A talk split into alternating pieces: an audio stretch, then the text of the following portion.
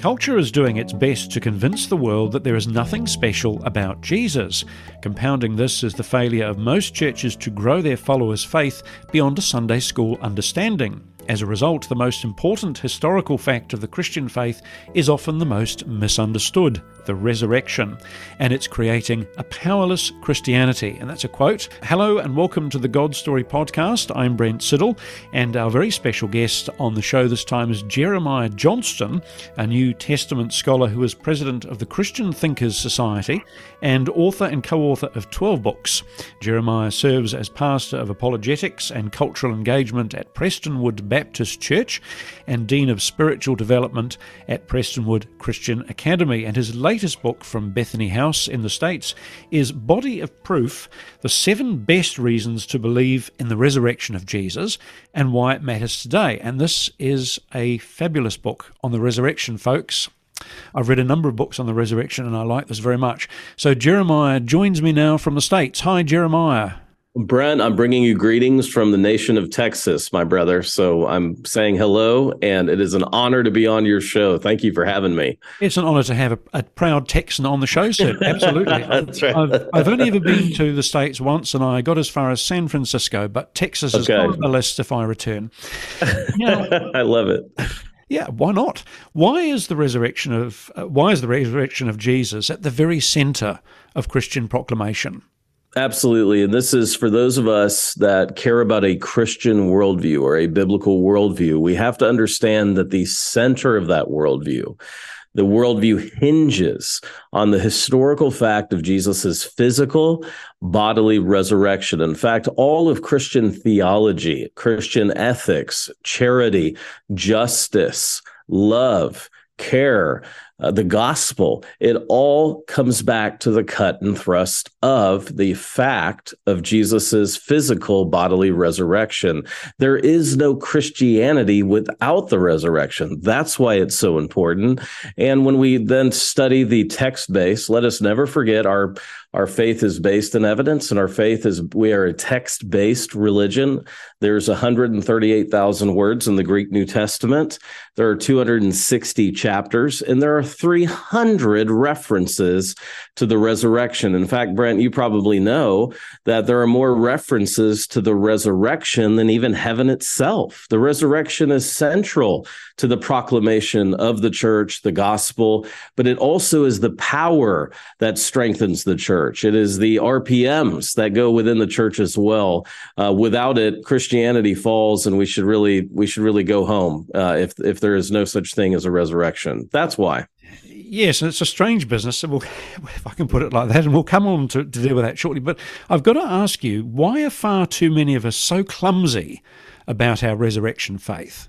That that Brent is such a good question. We're clumsy because we're also clumsy with our Christian worldview. Just to begin with, we could even cast that net much wider. I've seen lum- numbers as low as six percent. I've not done the quantitative research, but numbers as low as six percent of Christians who have a biblical worldview. And so when you look at biblical illiteracy, which is at an alarming rate, as well as biblical engagement, which is declining, you have a recipe, a cocktail, if you were, not just for heresy, but just for a lack of understanding of what true Christianity is.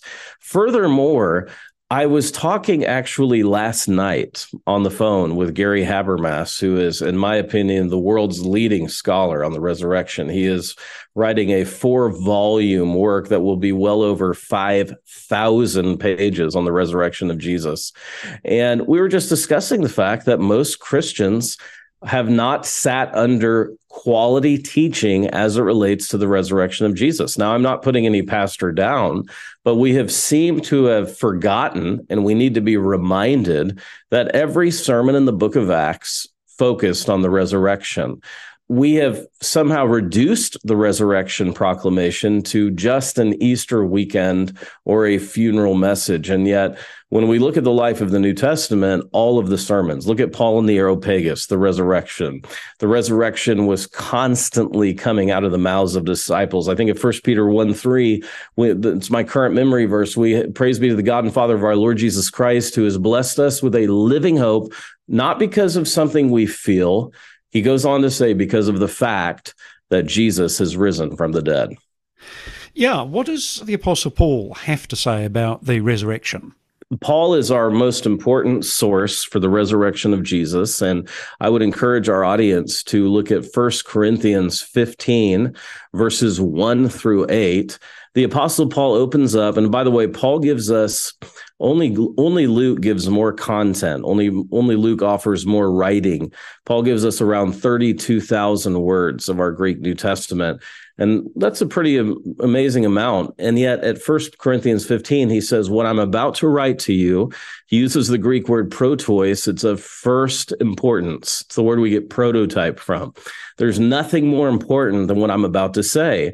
And he goes on and he says, I want to remind you, that's fascinating, of the gospel that I preached to you that Jesus died according to the scriptures, that he was buried, and that he rose on the third day according to the scriptures, and he was seen. And he goes on to give the appearance tradition. And so that would be the earliest witness that we have of Jesus's physical bodily resurrection. And then he takes that entire chapter to make it very clear this is a physical body. This is not an apparition. This is not a phantom. This is not ghost stories or superstitions. No, Paul was very clear. It is all physical. And what's fascinating about that is you know, Paul meets Jesus as the resurrection. All of the other apostles knew Jesus before the resurrection. It's fascinating when you think about the order in which Paul came to faith in Christ. And I take a lot of time in my book, Body of Proof, to explain what Paul was like before meeting the resurrected Christ. And then the dramatic change that leads Paul to pen this phenomenal verse in Galatians 3, verse 28 um, that there's neither Jew nor Greek, there's neither slave nor free, there's neither male nor female. We are all one in Christ Jesus. And so, again, we see the resurrection is the key to equality, it's the key to ethics, it's the key to breaking down the sinful barriers of culture. And Paul is an incredible source. He's an essential source. And First Corinthians 15 is taking uh, that passage is taken more serious by scholars um, than probably any other text in the New Testament. Is the resurrection of Jesus attested to outside the pages of our Bibles? It is. The resurrection of Jesus is evidenced and attested. It's and we see it also from material culture and archaeology. We see fallout from the resurrection of Jesus all over uh, the Roman Empire. In fact, before we ever open the New Testament, and, and again, I do believe that the New Testament is a historical document. So I can appeal to it as a historian, not just on the grounds of faith, but looking through as a critical thinker. Absolutely, the New Testament is a historical document. But people always ask this what do we have outside the Bible? Uh, we can build 65 facts about the life of Jesus, which include his death, burial, and resurrection within 100 years before we ever open the New Testament. And then when we go on and we see things like the that what I already mentioned in archaeology, I spend at least two chapters in Body of Proof discussing the archaeology around the proclamation of Jesus's resurrection. And it's fascinating, it's persuasive, and it's quite intriguing. And it's a growing discipline, it's a growing science that continues to undergird the message of Jesus's resurrection. Before we come on to talk about more of the, the evidence, because you do include a great deal of it in the book, and it's it's fascinating. Um, what's the case? Because you deal with this as well. What's the case against the resurrection of Jesus. You write about the swoon theory and the wrong tomb theory and all these various theories that scholars have postulated over the uh, the decades. But yeah. in a nutshell, for someone listening to this who's trying to make up their own mind, what is the case against the resurrection? You know, and it's important that we trod this out. What are these naturalistic theories? I don't use that kind of terminology in the book, but I want the book to be well received by people with no prerequisites. But I do state, like an attorney would, what is the case against Jesus's resurrection? And I give a survey of the scholarship of especially the last 300 years of what individuals believed in place of a resurrection. And Brent, I'm not trying to, I, I you know, I was taught at Oxford to present the case of the opponent as if I was the opponent myself. So, in not a pejorative way, and certainly just present it as they see it. And when you go through that chapter in my book, that section, and when you look at the misconception theories, when you look at the theories of swoon, the theories that Jesus really didn't die, uh, the theories then of deceit, Um, this has been a theory that's been around that the disciples were all just a bunch of deceivers. They knew Jesus had died, but they wanted to invent a religion.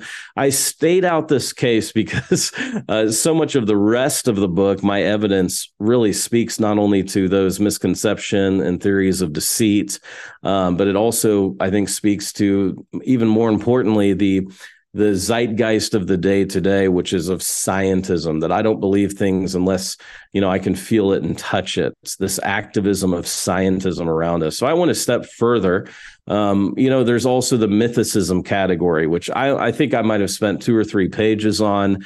I don't need to spend any more time on that. If we cannot believe that Jesus was a, let me do, do, let me define myself. When I say mythicism, these would be individuals who say Jesus is a myth. He never actually existed. So I didn't take a lot of time um, because there's very few scholars out there of any stripe of any belief that take that notion seriously. And later on in the book, I make the point that it's fascinating to me, Brent, as a historian, that I have to appeal to Roman emperors to have the same level of attestation and documentary evidence that we have for Jesus of Nazareth. That is mind blowing. Now, you might it might not be mind blowing to you because of you. But I'm, by you, I mean to by our listeners, uh, who's someone who's just picking up on Christianity. But it's mind blowing as a historian that I have to appeal to the Caesars of Rome for the same level of documentation and evidence and even extra biblical evidence extra canonical evidence that we have for jesus of nazareth. It's it's fascinating. And it's the very reason that most archaeologists in israel use six books for their archaeological digs. They use josephus flavius josephus and then they use these other five matthew mark luke john and the book of acts yeah. And Jesus is mentioned in Josephus and certainly in Tacitus. And does he get mentioned in Suetonius as well? Suetonius, yeah. Celsus, Porphyry, yeah. all the, I, I want, I, I didn't get, I got into it a little bit in the book. I mean, we can learn a lot just from all the critics of Christianity. Yeah. Uh, what I, I call it New Testament confirmation, extra, I'm sorry, external confirmations of New Testament history, which include all of these objectors, these critics. These were not Christians writing history, and yet even they report it. Yes, I mean, I, I mean, I studied uh, ancient history at, at university, and I think to get a mention in Tacitus, Suetonius, and Josephus is pretty conclusive, really. I the mean, right spot. be, Again, and it reminds us yeah. the Bible is a historical document yeah. talking about real people, real places, real events. The scriptures exhibit verisimilitude. I love that term. They are very similar. They exhibit verisimilitude with the world with the reality in which the world is in the first century. And we know that the gospels that come along later that are often called the apocryphal gospels that are extra canonical gospels they don't exhibit verisimilitude with Judea. They don't exhibit verisimilitude with Jewish burial traditions. Um, and that's why archaeologists don't use them. I've got to ask you, what did Jesus himself teach and understand about resurrection? Jesus called it. I love this. You know, you've got to use when you write a popular book, and by that I mean a book that's for wide consumption. You want to you want to be nice and tight with your arguments. And you know, I'm often you know I have five children, Brent, so I, I get a listening ear of about sixty. I have sixty seconds or less to get my point across to my five children. And it's fascinating. Jesus in Mark 8:31 and Mark 9:31 and Mark 10:33 and 34 predicts his violent death and resurrection. Even more so, I, I, often love to joke, especially with you know the the, the modern uh, audience, that if the church had a hashtag, it would be hashtag on the third day. It's fascinating to me that Jesus messianizes the Old Testament prophet Hosea, chapter 6, verse 2 and 3. And he messianizes and he applies that text to himself that very clearly states on the third day we will rise again. But he he applies it to himself as the first fruits of the resurrection. And so he called it. Um, it's important and fascinating also to look at those passages and then in light of the words of institution the disciples still didn't get it and that's why we have communion Jesus still says, Do this in remembrance of me. Jesus refers to himself 69 times as Son of Man. When you study the Son of Man, Daniel 7 passage, you'll see very clearly that is Messiah who is sitting. He's given authority, power to sit next to the Ancient of Days, God the Father. Uh, and there's so many other passages, but suffice it to say, Jesus knew what his messianic program was. Jesus was not dumb. He did not uh, have any kind of misunderstanding of what his mission is. That's why he goes to his home synagogue in Luke 4. He preaches this, what I call his programmatic sermon. He cites Isaiah 61, 1 and 2. He cites Isaiah 61, 1 and 2 again in Luke 7 when John the Baptist he is having doubts. What I love about that passage, he does not shame John the Baptist for his doubts. He does not shun him for his doubts. He sharpens him and he responds with evidence. You write that, and I love this. I love this uh, sentence in the book. You write that if the disciples invented the story of Jesus' resurrection, they did a terrible job. What What yeah. do you mean by that? Here's the deal. If you, Brent, if you and I lived in the first century and for some odd reason we wanted to invent a religion that would be widely accepted um, around all kinds of cultures and classes of people, and we started with the talking point that, hey, we're going to make up that somebody died and rose again. That would have fallen on dead ears like immediately. That was a non starter. No one in the Roman speaking world, which was the empire, uh, believed that do- dead bodies came back to life. Um, and it's really interesting to read the Old Testament backwards through the uh, lens of Christianity now, because there were very few Jews that expected a suffering Messiah. And so, if we wanted to invent a religion, we would not start there. We would not include crucifixion. I, I really don't think I talked about this enough in my book how heinous and shameful um, crucifixion was to the Roman mindset. In fact, I checked this out as a historian. The most detailed account that we have of what happened in Roman crucifixion comes from the, again, the historical documents of the Gospels. In fact, it is the longest uh, Martin Hengel points this out. The longest descriptive narrative of Roman crucifixion that we have from late antiquity is the New Testament Gospels. In other words, we wouldn't know a lot about Roman crucifixion outside of those documents because it was such a heinous and shameful way to die. We wouldn't bring up resurrection. We wouldn't have them die on a Roman cross. Um, we would probably give them a, a, more honorable death. And then, Brent, we certainly wouldn't have women be the first witnesses of this crazy event of resurrection. We probably wouldn't say that one of us occasionally spoke for Satan, being Peter, when Jesus said, Get behind me, Satan, when Peter didn't want him to go to the cross. We wouldn't have made up a story that, you know, not even Jesus's brothers believed in him during his life. John 7 5, Mark 3, Mark 6. And so when you start, I actually presented this at a conference in an academic setting first, but it turns out it's a fun way to teach the resurrection when, because I respect the mindset of everyone who's listening to this show all over the world. You're not going to invent a religion that ha- that leaves itself open to these kinds of criticisms. Why did the gospel writers write the story this way, where it leaves itself open, what you might call sober, even embarrassing narrative because that's what actually happened. And my area, if you don't mind me, I, I, really appreciate the interview with you putting on my scholarly hat. I didn't go this deep in the popular book. When you study, my expertise is second and third century gospels. They seem to be responding to the very criticisms that the canonical gospels leave themselves open to. Jesus is a giant. The cross talks.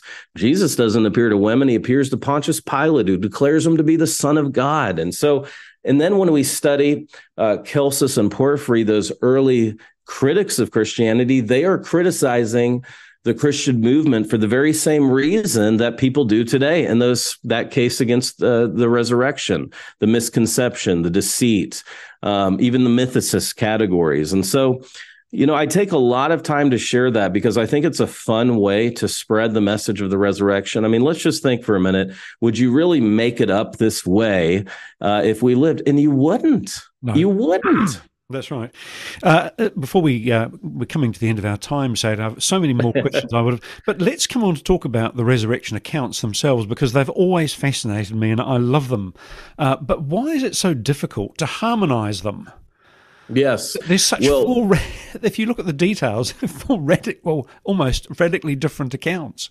They are. They they're very different. Was there one angel? Were there two angels? Um, did this appearance happen in Galilee or was this in Jerusalem? There are varying accounts for 40 days when you look at the resurrection narratives, John 20, 21, Luke 24, Mark 16, not even counting the full ending, um, uh, Matthew 27, 28, and then Acts 1 through the ascension, we see these resurrection details emerge. And when you study eyewitness testimony tradition there are varying there are varying differences in certain details the one thing they do all get right is they had experiences to quote ep sanders now uh, who was who did not describe himself as a conservative an Oxford scholar, they had the disciples had experiences of knowing they saw Jesus physically resurrected.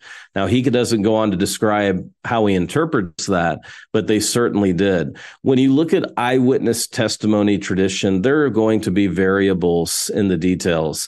I'm not concerned that they don't all have an airtight harmonization because A, I have five children that tell me five different stories of the same event. So just dad putting on my dad hat, it, I'll never get to the truth of what happened when mom and I were out of town certain times, but I'll get a kernel of it. I have the, uh, the big idea I do have. So I wouldn't let that bother me. In fact, um, if I was a defense attorney again, I would almost think it was a conspiracy if every detail was airtight and certain. History's not written that way, by the way. If we had time to get into historiography, Brent, history can be, you know, it, it, some of these details. I mean, was it was it two? Was it five generals of the Battle of Franklin in the Civil War? Was it four who died? I mean, we we have to check the sources, but we know it was the bloodiest five hours of the Civil War. So, again, um, the Bible does not leave its. It does, the Bible doesn't trying to trick anyone by having this airtight harmonization. And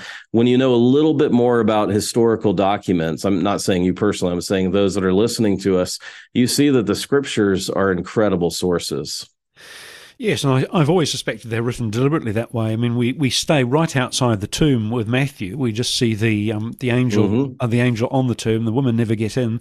We don't even we don't get into the tomb physically as readers uh, right. until, until, the Gospel of Mark, and then we meet a young man sitting at the right side, uh, which is interesting. And then in Luke we meet two men. Uh, it's literally what it says, isn't it? Right. It's not until John that we get what I suspect is probably the full account. And, and we get right. right. inside the tomb. We run into the tomb with John, and then we see the two angels. So.